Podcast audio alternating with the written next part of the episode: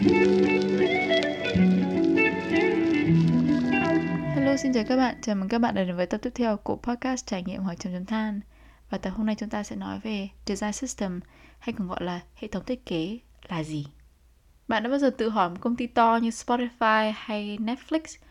có rất là nhiều features mà vẫn có thể đảm bảo được các components vẫn giống nhau và nếu có gì thay đổi thì thường tất cả các components đều phải được thay đổi theo hay là nhiều những năm vài năm về trước khi mà Facebook hay là Instagram hồi xưa mà nó update ấy, thì khi update ấy là mọi người lúc đầu đều rất là không thích. Tại vì những cái vị trí mà mọi người thường hay ấn đều bị chuyển ra chỗ khác. Nhưng mà khi mà mỗi lần làm update như thế thì tất cả những cái gì liên quan đến Facebook hay Instagram những cái gì mà các bạn thường nhìn thấy UI và các component đều được update theo. Vậy thì đấy là một số ví dụ khái niệm của design system. Vậy thì design system là gì? Hay hệ thống thiết kế là gì? Một hệ thống thiết kế là một bộ sưu tập các thành phần có thể tái sử dụng hay còn gọi là reusable components và nó được hướng dẫn bởi các tiêu chuẩn rõ ràng, clear standards, có thể được tổ hợp lại với nhau để xây dựng một số lượng không giới hạn các ứng dụng. Vậy thì điều kiện cần của một cái design system đó chính là các thành phần có thể tái sử dụng được là một này. Thứ hai là có những cái hướng dẫn và các tiêu chuẩn rõ ràng. Và cái thứ ba đó chính là có thể tổ hợp lại với nhau để có thể xây dựng những cái số lượng không giới hạn các ứng dụng. Ở đây có nghĩa rằng khi mà các bạn có cái tiêu chuẩn rõ ràng, cái hướng dẫn ấy, thì ví dụ như là đối với cái component này thì nó sẽ thuộc về những cái lĩnh vực này. Cái components này thì nó sẽ thuộc về những cái screen như thế này hoặc là những cái bước như thế kia. Và cái việc mà nó có thể tổ hợp lại ở đây có nghĩa rằng khi mà bạn ghép các components lại với nhau mà nó có thể ghép được ấy, mà nó có thể ghép được nhiều loại khác nhau ấy, thì nó sẽ cho ra được cái số lượng không giới hạn khi mà các bạn ghép các components như thế thì đấy là một cái cách dễ hiểu khi mà mình có nghiên cứu qua về design system và cố gắng để đưa ra một cái khái niệm à, dễ nhất cho mọi người có thể hiểu được. Vậy thì đặc điểm của design system là gì? Một trong những cái lợi ích chính của design system hệ thống thiết kế đó chính là khả năng sao chép thiết kế nhanh chóng bằng cách sử dụng các thành phần và yếu tố giao diện người dùng đã được tạo sẵn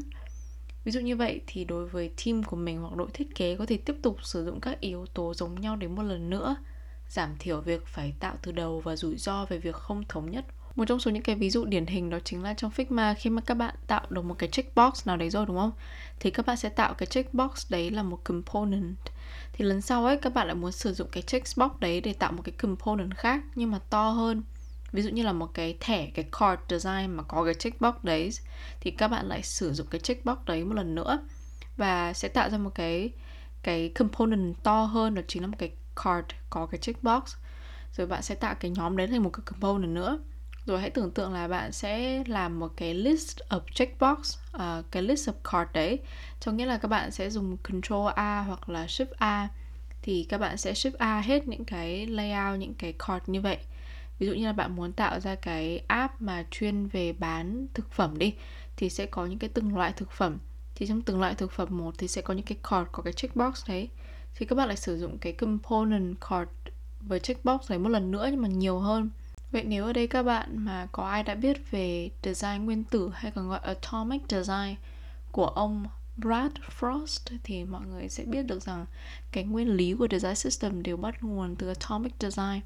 Vậy thì atomic design hay gọi còn gọi là thiết kế nguyên tử là gì?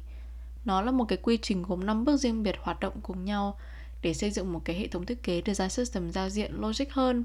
phân cấp hơn và sáng suốt hơn. Thì nó bao gồm 5 giai đoạn một là nguyên tử hai là phần tử ba là cơ cấu bốn là mẫu và năm là trang page đấy thì khi mà các bạn uh, học về atomic design hoặc là tìm hiểu về atomic design thì mọi người sẽ thật sự hiểu hơn về cái cách mà các nguyên tử phần tử cơ cấu được design lên. Nó trở nên to hơn từ một cái gì đấy nhỏ sẽ trở thành một cái gì đấy to và mỗi cái đều có liên kết với nhau hết. Mình sẽ link trong phần description uh, về cái trang web Atomic Design của ông Brad Frost này mà mọi người có thể tìm hiểu hơn. Và ông ấy cũng có một cuốn sách hình như là mình nghĩ là mình sẽ tìm được cái PDF của ông ấy đấy nếu mà mình tìm được mình sẽ share cho mọi người. Nhưng mà ngoài ra thì design system đều được được design được thiết kế bởi cái nguyên lý chính nó chính là atomic design. Ngoài ra thì đặc điểm thứ hai của design system đó chính là giảm tải cho nguồn lực thiết kế để tập trung vào các vấn đề lớn và phức tạp hơn. Vì các yếu tố giao diện đơn giản đã được tạo trước và có thể tái sử dụng, ở đây là các component đã được tạo trước và đều có khả năng được sử dụng lại để tạo ra một cái gì đấy lớn hơn hoặc là một cái design nào đấy khác, một cái yếu tố khác thì giúp, sẽ giúp cho team của mình này, nguồn lực thiết kế của team này có thể tập trung ít hơn vào việc chỉnh sửa giao diện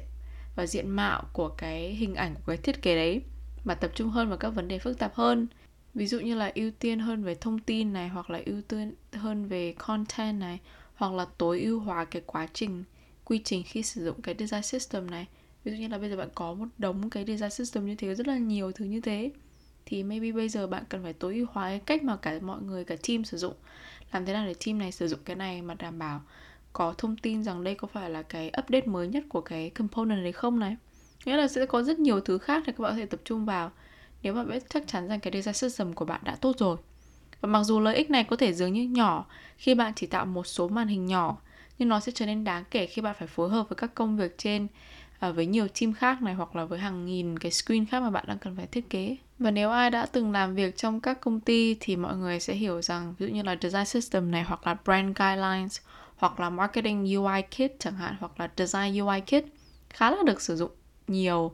ở team design, hoặc là cả team marketing, hoặc là cả team PR hoặc là cả team communication.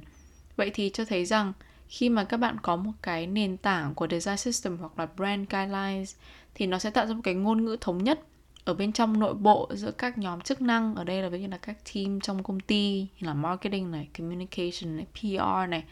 hay là kể cả design team hay là kể cả legal team cái bên pháp lý chẳng hạn. Thế nhiều lúc các bên pháp lý sẽ cần biết rõ hơn về hình ảnh của hình ảnh của công ty là gì và việc sử dụng nó như thế nào. Và ngoài ra cũng sẽ cần trong việc đưa ra những cái bản thảo ví dụ như là một bản thảo mà bên pháp lý muốn được đưa ra thì họ phải chắc chắn rằng họ đã sử dụng cái letter nó đúng này có cái logo đúng này rồi có những cái design mà để cho cái letter đấy đúng này thì để đảm bảo những cái thông tin đấy chính xác giữa các bên. Vậy thì với design system thì đặc biệt khi trách nhiệm thiết kế hoặc là design chuyển đổi hoặc là khi các nhóm trở nên phân tán địa lý ở đây muốn nói rằng các team ở các vị trí khác nhau ở các branch khác nhau ở các office khác nhau ở các à, đặc địa điểm khác nhau thì một ngôn ngữ thống nhất sẽ nhằm giảm thiểu cái thời gian thiết kế hoặc là phát triển mà đã bị lãng phí do các sai sót trong truyền thông. Ví dụ như là chức năng hoặc diện mạo của một cái menu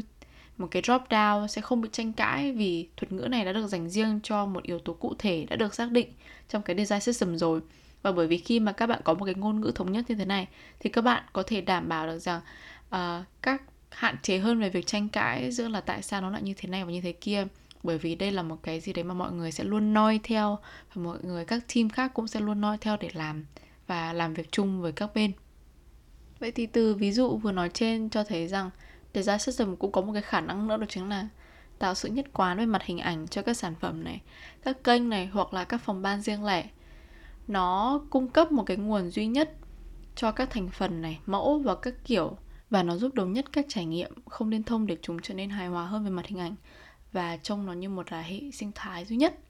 và như một điểm cộng ấy thì với bất kỳ những cái cuộc tái thiết kế hoặc là đổi mới hoặc là redesign nào hết thì cái việc quản lý theo quy mô thông qua hệ thống thiết kế design system rất là quan trọng và rất dễ để mọi người kiểu giám sát nó và có thể thấy được là cái sự phát triển của nó như thế nào để từ đấy có thể áp dụng được vào những cái logo những cái design nhỏ hơn. Và đặc điểm cuối cùng của design system là nó có thể sử dụng như là một công cụ học tập, công cụ giáo dục và tham khảo cho các designer và có thể giúp cho những cái designer có thể đóng góp ở những nội dung có cấp độ thấp. Nó sẽ giúp các designer có thể uh, lấy ý tưởng này hoặc là học và cách hướng dẫn sử dụng của những cái design system đấy và nó cũng sẽ đóng một cái vai trò như là một lời nhắc nhở với các designer các độc giả đó chính rằng à, mình luôn phải cố gắng có một cái design system trước khi mà có thể làm một cái full một cái app hoặc ứng dụng nào đấy và một trong số những cái design system nổi tiếng mà mọi người thường hay dùng đó chính là iOS design system của Apple hay còn gọi là Human Interface Guidelines hoặc là Samsung thì có Samsung One UI Design System. Hay ngoài ra thì mọi người sẽ thường hay sử dụng của Figma chẳng hạn hoặc là của Spotify hoặc là Google hoặc là Microsoft chẳng hạn. Thì ngoài ra khi mà mọi người sử dụng những cái đấy thì mọi người sẽ làm quen dần và tùy vào các ứng dụng hoặc là các kiểu uh, app hoặc là các kiểu công ty thì sẽ có những cái design system nổi tiếng à, ví dụ như là trong ngành marketing hoặc là newsletter thì Mailchimp Pattern Library khá là nổi và mình sẽ cho link của những cái design system đấy để mọi người có thể tham khảo phần description nữa Vậy thì sau khi tìm hiểu về đặc điểm của Design System thì hãy cùng mình tìm hiểu hơn và bóc tách cái hệ thống thiết kế Design System ra để hiểu ở bên trong nó có những cái gì nhé. Thì nó có hai phần khá là quan trọng.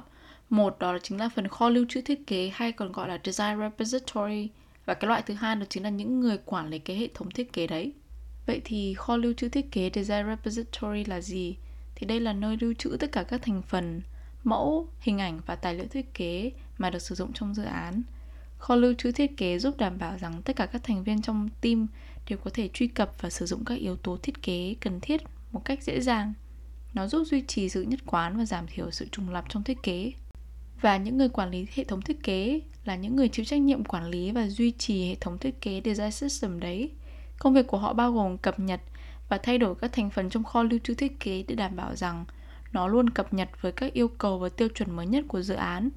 Họ cũng đảm bảo rằng tất cả các thành viên trong team hiểu và tuân thủ các quy tắc và tiêu chuẩn của hệ thống thiết kế design system. Những ai mà từng làm về marketing này hoặc là graphic designer mà chuyển sang UX UI designer ấy, thì hẳn mọi người đã từng nghe rất là nhiều về brand guidelines hoặc là design library hoặc là marketing design kit chẳng hạn. Vậy thì cái đấy nó khác gì với design system? Và nó giống như thế nào, nó khác nhau thế nào? Và có phải mấy cái này đều là một không? Thì mình có thể sẽ giải thích ở đây và ngoài ra thì mình sẽ phân tích kỹ càng hơn là brand guidelines là gì và design kit là gì, design system là gì. Thì lúc đấy mọi người sẽ có thể nhìn rõ hơn mỗi cái nó là cái gì và có thể dễ dàng hơn việc phân tách nó ra trong ý nghĩa, trong định nghĩa của nó. Vậy thì một hệ thống thiết kế design system không chỉ là một bộ sưu tập các tài sản và thành phần bạn sử dụng để xây dựng một sản phẩm digital. Thế thì theo Emmett Connolly, giám đốc thiết kế sản phẩm tại Intercom, ông cho rằng hầu hết các hệ thống thiết kế design system thực sự chỉ là các thư viện mẫu, ở đây có nghĩa là design library. Một hộp lớn, các thành phần Lego giao diện người dùng có thể được lắp ráp theo vô số cách. Tất cả các thành phần có thể sẽ thống nhất, nhưng điều đó không có nghĩa là các kết quả lắp ráp sẽ như vậy. Và sản phẩm của bạn không chỉ là một ngăn xếp các yếu tố giao diện người dùng có thể tái sử dụng. Nó còn có cấu trúc và ý nghĩa. Nó không chỉ là một trang web chung chung mà nó là biểu hiện của một hệ thống các khái niệm.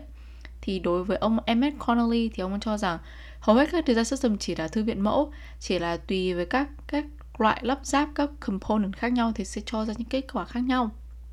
Còn đối với Marco Suarez, một trong những nhà thiết kế sản phẩm, product designer tại Envision,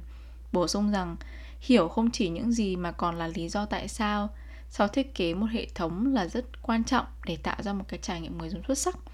Xác định và tuân thủ các tiêu chuẩn là cách chúng ta tạo ra sự hiểu biết đó. Thì qua cái lời dẫn của Macro và Emmet thì chúng ta thể thấy rằng cái sự khác biệt giữa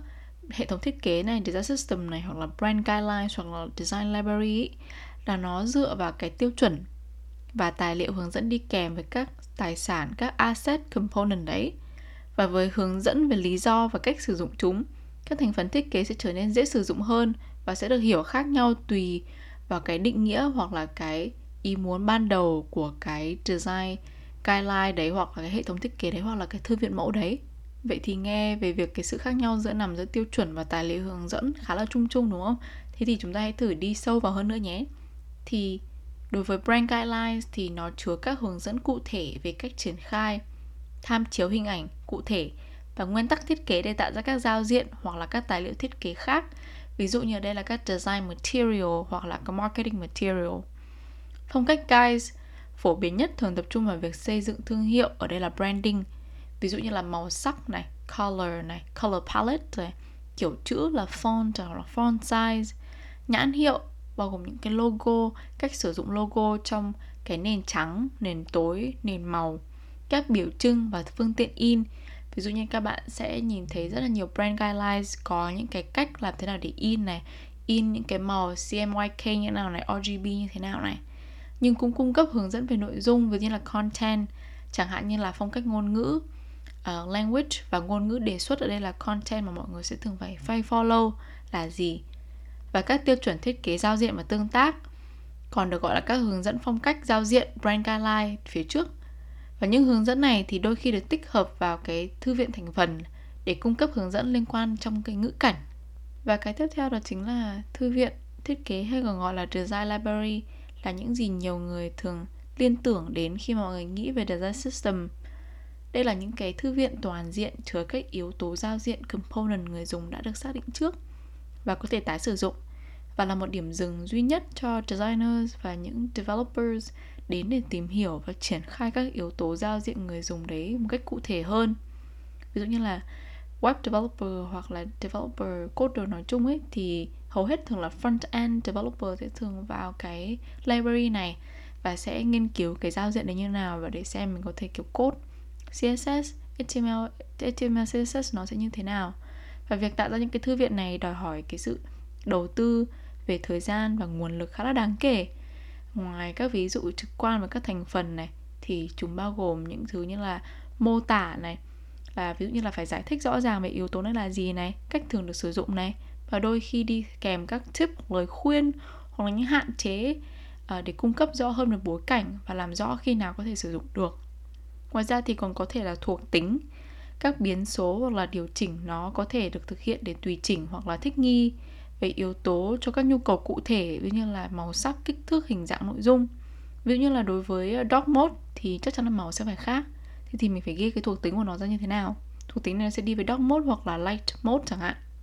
Tiếp theo đó chính là trạng thái, các giá trị mặc định được đề xuất và các thay đổi của nó sau về ngoại hình. Ví dụ như là các state khi mà các bạn làm button thì có active state này, có disable state này thì đây là chỉ các trạng thái. Tiếp theo là các đoạn mã, đoạn mã thực tế cho các cái yếu tố đấy. Thì ví dụ như khi các bạn design một cái component nào trên Figma đi thì ở bên cái cột ở bên phải ngoài cùng ấy thì khi mà các bạn ấn vào dòng của cái code ấy thì nó sẽ phân tích ra được là với cái component này thì cái code HTML và CSS nó sẽ như thế nào thì ở một số các design system khá là to, trong các công ty to ấy, thì nó sẽ luôn có những cái đoạn mã, đoạn code như thế để dễ dàng các developer có thể cầm đến xong rồi copy, paste vào bản dev mà họ đang làm. Và ngoài ra thì còn có một cái nữa, họ hàng khá là gần đối với design library, đó chính là pattern library, hay còn gọi là thư viện mẫu. Thì cái sự khác nhau ở đây đó chính là thư viện mẫu thì có các cái bộ siêu tập nhóm, yếu tố giao diện người dùng hoặc bố cục nhiều hơn là pattern nhiều hơn nó sẽ có là bộ sưu tập của các patterns là chính. Và thư viện mẫu ấy, thường được coi là không đầy đủ so với các design library nói chung tại vì nó có nhiều các thành phần nhỏ hơn ấy. Và nhưng chúng có thể chi tiết và đa dạng nếu cần. Thông thường ấy thì thư viện mẫu pattern library bao gồm các cấu trúc nội dung và bố cục và các kiểu mẫu thì giống như các thành phần ấy ờ, hoặc là các nguyên tử phần tử atomic design hoặc design system hoặc là design library mà có những cái nguyên tử phần tử nhỏ hơn ấy thì các pattern này cũng được thiết kế để được tái sử dụng và thích ứng tùy theo môi trường và ngữ cảnh. Vậy thì để tóm lại rằng cái tập podcast này nghe nó khá là kiểu technical ấy Mình cũng không muốn lắm đâu Nhưng mà mình muốn dùng cái tập này để thật sự là bẻ nhỏ, break down Design system là gì này, sự khác biệt giữa các brand guidelines hoặc là design library so gì với cái design system